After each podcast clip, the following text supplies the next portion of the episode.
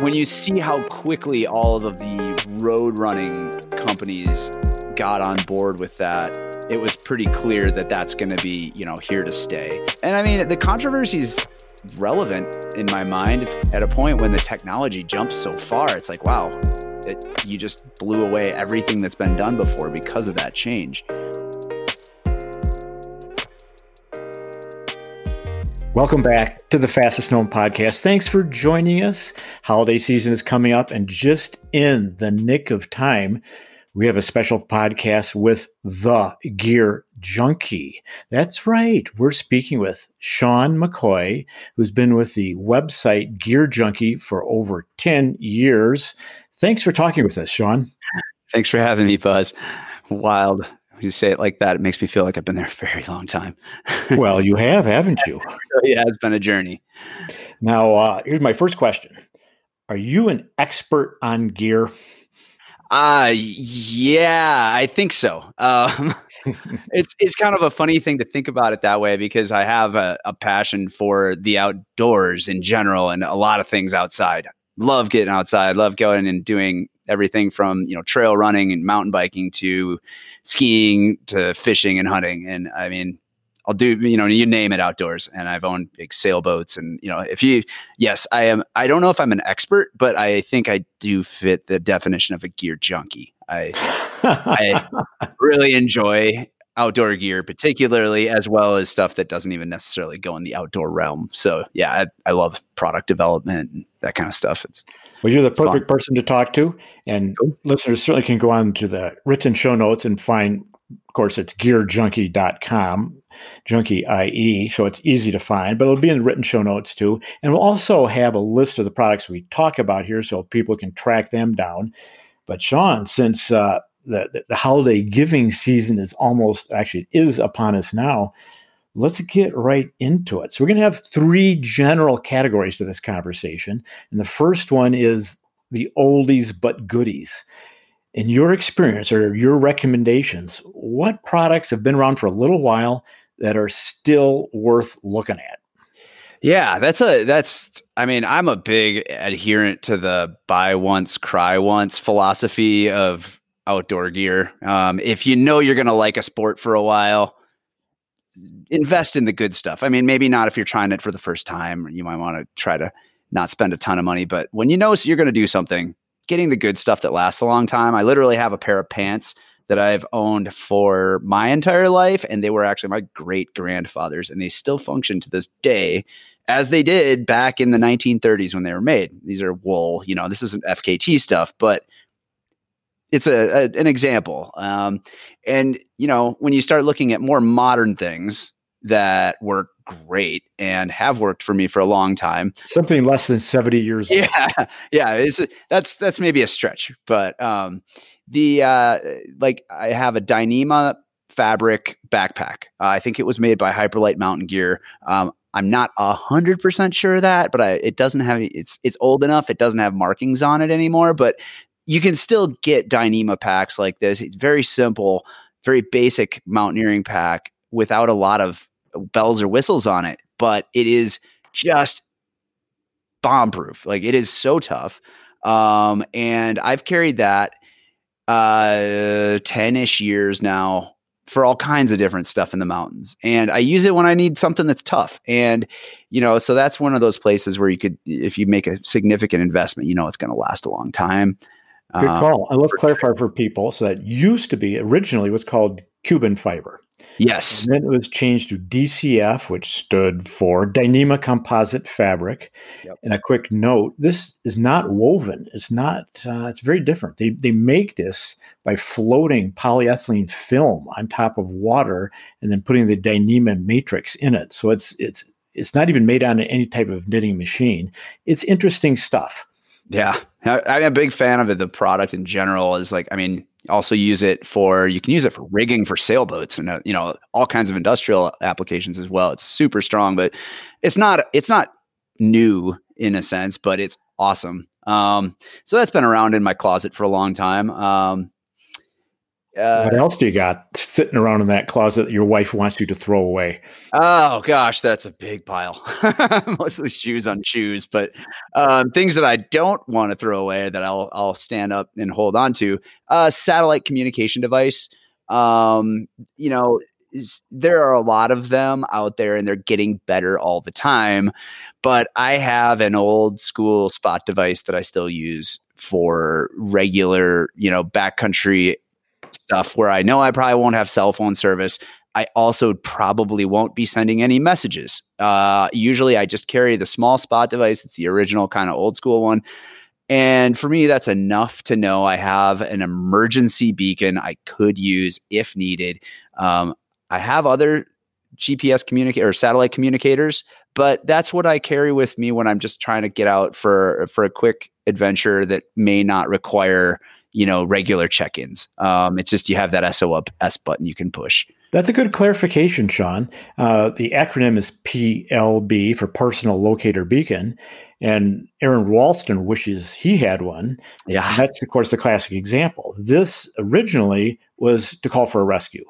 And mm-hmm. the spot, of course, you pressed a button and it did not require cell phone service. None of them do. They beam their signal up to a satellite and satellites generally mostly have coverage all over the world. And what you're saying is the spot doesn't have a lot of features, but it does perform that rescue function if you need it. Yep. And I mean, it won't talk to your phone. You can't communicate back and forth with it outside of a couple of preset messages that you can send. But basically, that's it. And I mean, for a lot of people, if you're going to invest in one, there's a good chance you'd want to get something more complex or that has more capabilities for multi direction. You know, you could actually communicate back and forth with someone, including rescuers.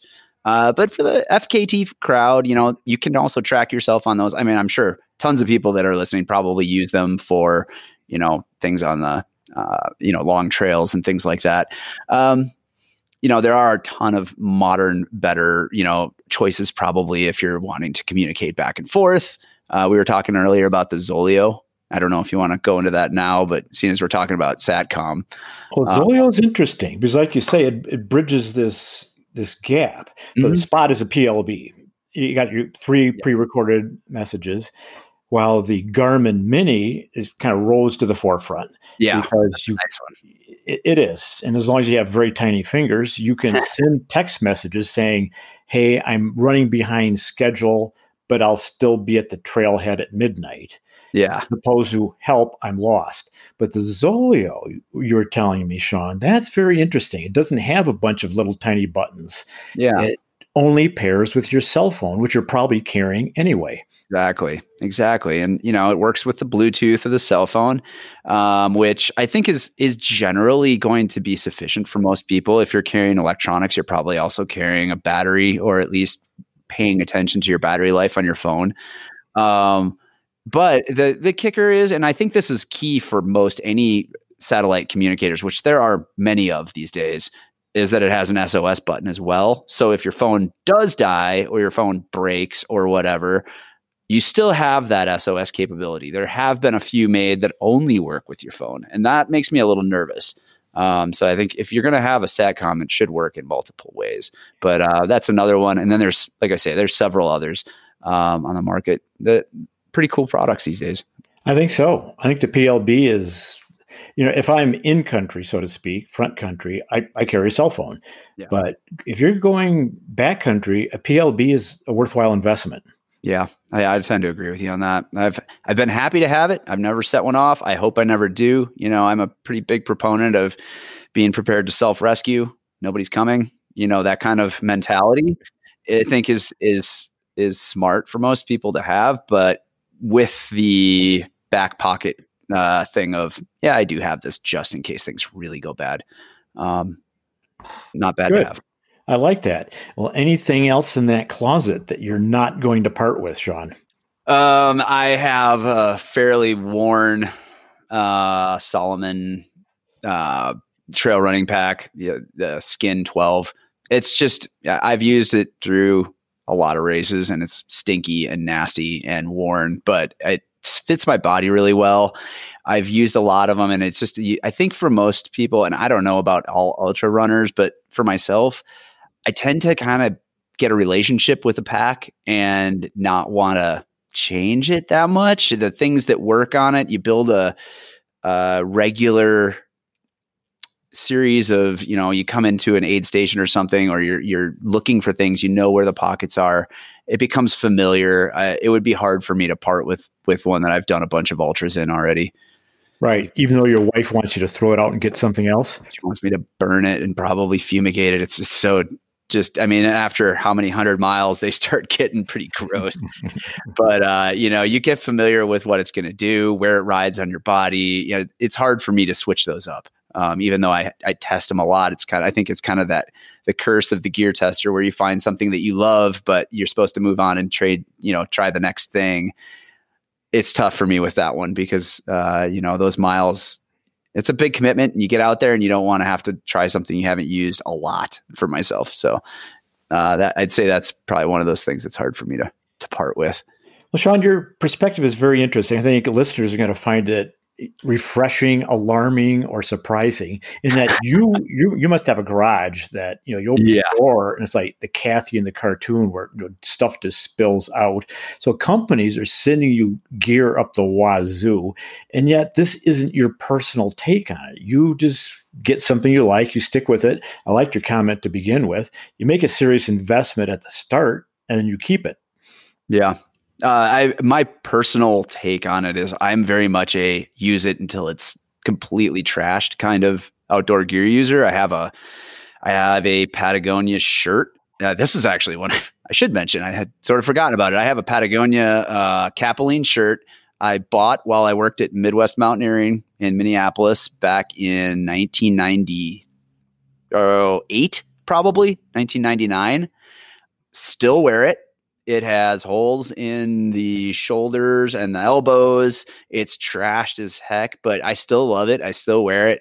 And uh, it's kind of funny being in the role at Gear Junkie where I do get a lot of gear into test. You know, we move it through testing. We try to, you know, get it to a point where we know it well and then get it back to the brand or get it over to like donate it to somebody uh, because it comes through in a sense that like you can't store gear forever. And um, you you can only wear so many shirts at the same time. And but yet that one is going to stay in my closet as long as i can keep it patched together and you know.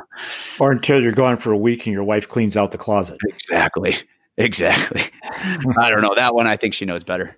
Get a special okay. relationship with stuff like that and talk it through. And she's like oh that you got to take care of that you know. All right, good enough. I, like I appreciate that. You know, I think yeah. that you're. I'm not sure if your attitude's great for the economy. You would kind of want to, you know, we're, we're a couple trillion dollars short right now. But, uh, yeah. I don't think buying an extra piece of outdoor gear is going to help that cause out too much. Yeah, well, I mean, I think if it, I think it's great buying stuff when it's when it's a good investment for you, you know, and that's really what our goal is at the company is to try to help people choose things that will be right for them, so they're not wasting money on on the incorrect product. And you know, a lot of that's knowing yourself and knowing what you want to do with it, and then doing the research, which we're we try to help out with a little bit. And you're helping us out right now as we move into 2020. 2020. The 2020 category. What gear came out this year? We're at the end of the year that moved the needle. All right. So this has been obviously a very weird year. Um, the the first thing I want to talk about is just a simple winter running jacket. I and another person on our team have both had this jacket and fallen in love with it. It's made by a Nordic ski company, which was used to be called Bjorn Daehlie, is now just known as Daehlie. Uh, and it's their Daehlie Jacket Winter Run, they call it. It is not a great name, but it's a spectacular piece of gear. It has an aerogel insulated chest area, basically an insulation across the chest and stomach that's made of aerogel. Uh, do you know aerogel? Are you familiar with it?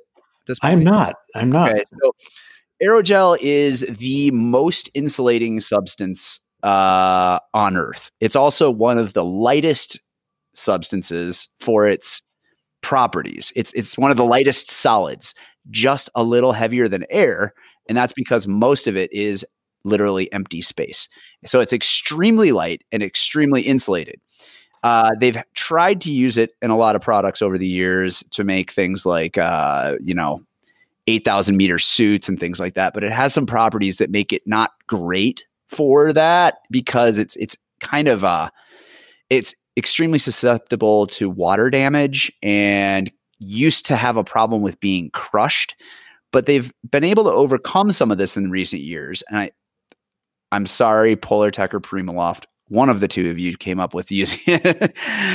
it was one of those. I can't remember off the top of my head, uh, but has, it, it's it's found its way into some really interesting uses in outdoor gear over the last year or two. Um, and this is one of those places where it's only used in the chest area. So because of that, it's a very thin, almost imperceptible layer of insulation, but it's enough that it cuts the cold down to maybe 10 degrees or so. But the jacket is very thin, very light, and it has a mesh back on it. Um, I can run in that jacket up to probably 50 ish degrees, maybe even 60 if I'm wearing a very light base layer. And then I could wear that jacket right down to 10 degrees um, without changing the layers underneath very much. I've been really impressed with its versatility in that way um, and uh, really enjoyed running in that jacket. It's it's great. That's a good tip. I did not know about that one, Sean. I did know about Bjorn Daehlie, who I presume this is company's named after. Yes, a Swedish Nordic skier who uh, very highly decorated and reputedly the highest VO2 max ever recorded. A little tidbit on Bjorn Daehlie. Awesome. Yeah, awesome. even higher than Matt Carpenter, supposedly. That is so impressive. I I am just getting more into Nordic skiing this year because of uh, COVID, in part, and also because I have a, a young dog who's spectacular at pulling. So I'm going to be out there doing a lot of uh, skijoring, I think, as well. well, that, that's that, that's another good tip, but a different podcast for that one. A different area. what about other products? That's a good one. That um, 2020. So another, one, another 2020 product. I believe it just came on the market in October or November. Uh, is the Black Diamond Distance Spike. Um, it's a very lightweight traction device, um, and it really has reset the the design on distance uh, on on running spikes. Um, you know, they've the the micro spike has been kind of the the one for so long, and I mean, there's a handful of other ones out there, but uh, there haven't been a lot of big design changes. The Black Diamond Distance Spike is definitely designed for trail running. Um, the tread pattern on it is kind of meant to eliminate catching your toes and heels as much. It's also meant with uh, it has a uh, a fabric that covers the toe. I think it's got a durable water repellent finish on it to help shed moisture and um, also gives you a really nice like complete uh, it, it spreads out the pressure from from the strap more or less. Uh, it's really light as well. Uh, i don't have the spec in front of me but it's a very light uh, trail running spike. I think that's a cool one. It could be really really interesting. I'm actually haven't been on it yet, but I'm hoping to start running on those in the next week or so. So the Black be- Diamond Distance Spike, that's yeah. very interesting because here in Boulder, with the summits above Boulder, you don't walk out the door unless you're wearing your Kahtoola mm-hmm. micro spikes. I mean, yeah, it looks like it, they're filming a commercial. It's it's so uh, omniscient, but this is a competitor. So it's interesting because I like what you said, Sean, about that fabric covering the toe. That's an upgrade because why not add a little warmth while you're doing it and eliminate the pressure points? So yeah, that, that's a good design feature. Well, at yeah, the same time, you know, the founder of Kahtoola, Danny Giovale, is a is a friend of mine. So I'm mm-hmm. kind of going, oh wow, gee, this is sort of a tough one, but you know, all's fair in love and business. Yeah, I mean, and I do like Kahtoolas a lot. I've used those a ton myself and agree they're an excellent product. Uh, but yeah, and then so Black Diamond is actually coming up with three new models now: the Distance, the Access, and the Blitz. The Blitz is a super super light one that I would almost say is more of a competitor to some of the niche mountaineering products. Uh, you know, I've got some, for example, like Vargo Titanium makes a set that are extremely small and light that you basically would just carry for you know throw them on quickly if you're cro- crossing a, a, snow patch, you know, in a summer mountaineering trip or something like that. Um, so that's what the Blitz is, is a super small uh, competitor to that kind of thing. Those look pretty it, clever too. Is it sort of like the Kahtoola Nano Spike? Uh yeah, I would almost say it's even even less spiky. There's nothing on. I can't remember. Does the Nano have anything on the heel? Oh yes, it, it does. But so, these are like they're they're basically like the uh, screws that you put into your shoes. Uh huh. It's like the that size. Blitz is literally. I'm looking at a picture of it right now. It has uh just tread under your forefoot. Mm. And it's like a, a, rubber strap that goes over your toe, under your foot, and then back around your heel. Wow, that's very like- minimal. Um, I think the weight on that is 57 grams per device. Wow, that's two ounces. So, yeah, there's not much to them. So for for people looking for that, like, oh, I just need to strap something on for a quick, dangerous section. Also, a new product that's just coming to the market right now. Pretty I like that. That's yeah. a good one. Yeah, I love. I, I, you know, being in Denver, I'm just down the road from you. Same thing. Like, you really most of the winter can't get out there too much without at least having them in your pack. You never know what you're going to run into. Right. Well, it's interesting because Danny told me a few years ago that they never patented the Kahtoola technology. Mm-hmm. And indeed, their own factory knocked them off. This is sort of an interesting insider outdoor industry story. I have a feeling that, I know which ones those are. you probably do. But that's kind of a tough blow. Yeah. You invent this technology, you do a ton of marketing, you do the whole sales distribution. It's well accepted in the community. And they're being made by a factory in China. And then at the factory in China says, well, I'm just going to keep doing these and call them something else and sell them direct. Ouch. Yeah. Yeah, definitely. That one hurt.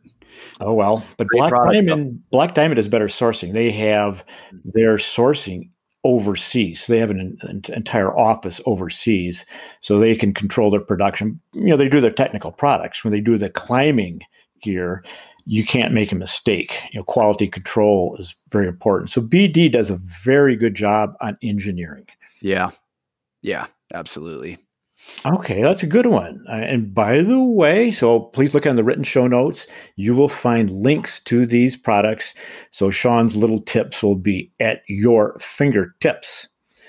Anything else for 2020, Sean? I, I All right. So, well, let's let's still talk about something you could look at and actually buy right now um, but that's newish. I think these are very new, actually. And if nothing else, I doubt many people have heard of them.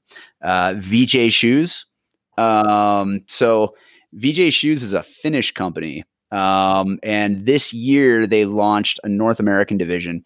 Um, our founder, Stephen Regenold, has been testing and absolutely loves these for uh, adventure racing style off trail running. He does a lot of orienteering. Um, and this is a one that the model he's been trying is the iRock 3 uh, trail shoe.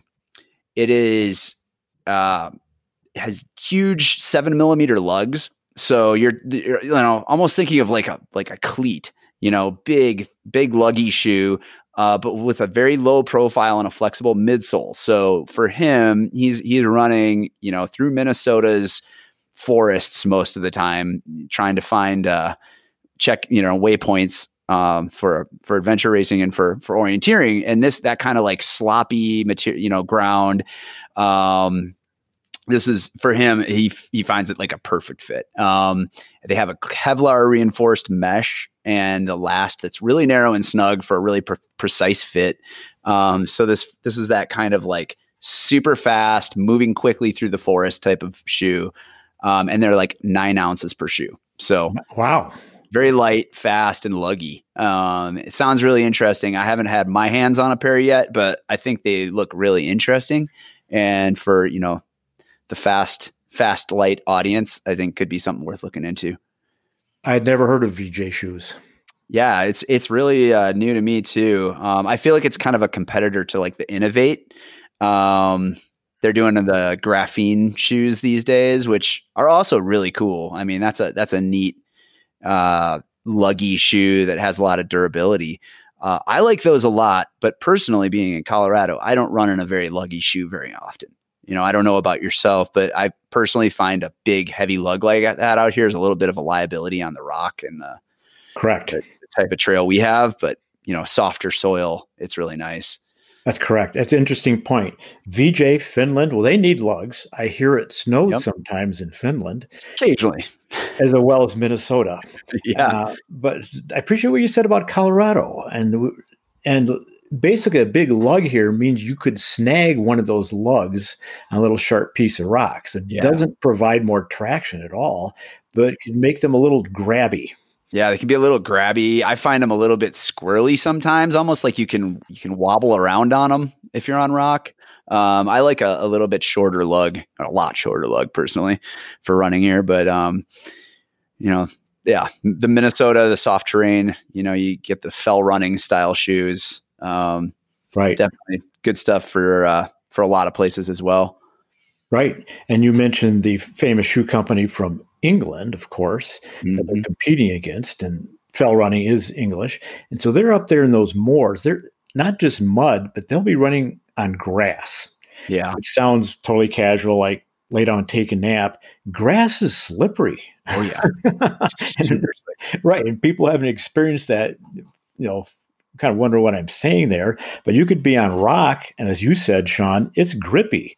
Yeah. You don't need big lugs, but you get on wet grass, you can go down in an instant. Yep. I mean, it's kind of like what look at it uh, soccer or football players. You know, it's that same kind of concept of having something that digs into that soft soil a little bit.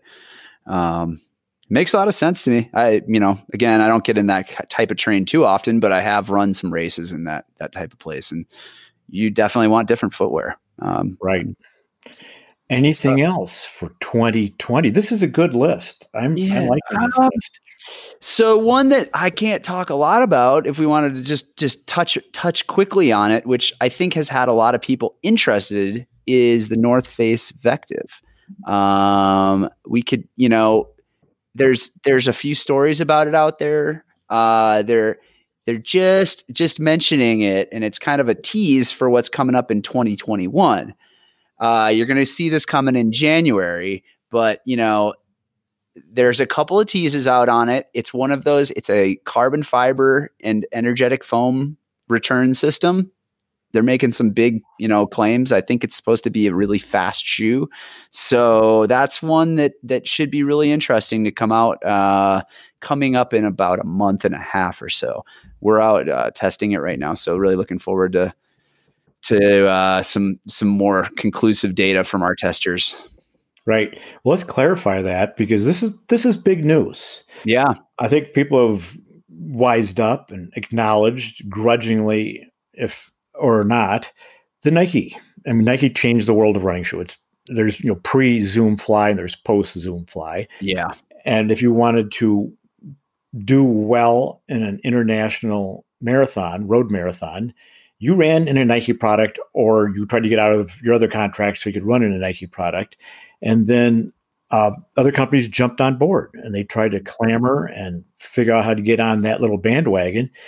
And nor and wasn't that controversial, Sean? That was a remarkable yeah. situation because you know they tested that. You know, the four percent that number came from two miles from my house. Mm-hmm. I mean, this was Roger Absolutely. Kram down here at the Human Performance Laboratory at the University of Colorado, and he came up with, yeah, it is four percent. That's a big number if yeah. you're in a road marathon. Oh, it's a massive number. I mean, I, I feel like it's that kind of thing where at a point, if you're not going to jump into that, you're not going to compete if it really gives you that much return, you know. And I think it does from from everything we've seen this year and all these new super shoes basically coming out. Um, it's a it's the new reality of of road running, um, and it seems like that's where this may be going with trail running, which is kind of right. uh, the next step, I guess. Right. Um, so many other companies tried to figure out the technology and made their own versions. But uh, North Face, I think, is the first to bring that type of tech to a trail running shoe. This is the carbon plate with the energy return mechanism. Mm-hmm. Yeah, and that's also when I, when I look at a photo of it, Sean, it does have that rocker. Yes. You no, know, it's yeah. uh, it, it, has that Hoka looking rocker. It's not a flat shoe. Hmm. Yeah, there's a lot you could try to suss out from that photo. Like, how are you going to get energy return? Will it flatten out when you when you step? Will it will it give rebound, or will it be more of a roll through type of foot placement? Like, I'm very curious about it. And like I said, I'm not testing it personally because we have other people on our team working on that one. But I am very excited to read the reporting on it once once we get done. Um, I think that one's going to be really interesting. But I think it may be one of the first. If you know, I think it's probably the first that's going to hit the market. It is. I highly doubt going to be the last. You know, it, it's when you see how quickly all of the road running companies got on board with that, it was pretty clear that that's going to be, you know, here to stay. Um, and I mean, the controversy is relevant in my mind. It's kind of like if you look at the Tour de France, you have people that you have to have a bike of a certain weight, it has to follow certain guidelines. And at a point when the technology jumps so far, it's like, wow, it you just blew away everything that's been done before because of that change. Um, it's it's interesting to me. I'm not opposed to it. I think I actually love to see those sorts of leaps and bounds in technology. But that was one that we'll see what happens with trail running. I think it's a little harder to quantify because there's so many other variables on the trails. You know, versus you know a track, you can measure everything down to you know the only real variable is heat and and wind. Whereas on the trails, it's like every trail run is different. It could be the exact same race, but you know a different day and everything's different. You know, running Leadville or something like that in cold weather and rain versus dry and hot is a totally different run. So uh, it'll be interesting to see. Um, I could use all the help I can get. So if, it, if it's in that, I'm uh, I'm game for trying just about anything. Right. The North Face Vectiv, we're going to have we're to circle back on this in January like you just said. It's going to be interesting to see how this shakes out. And I look forward to hearing what Stephen has to say about it. Yeah, me too um, it'll it'll be neat. We got few people on it right now, so I'm I'm excited to see see what they all have to say about it as as well. Sean, you are quite familiar with uh, the outdoor industry, obviously. Yeah. The outdoor industry show, outdoor retailer, has not happened now yeah. due to this pandemic. Yep.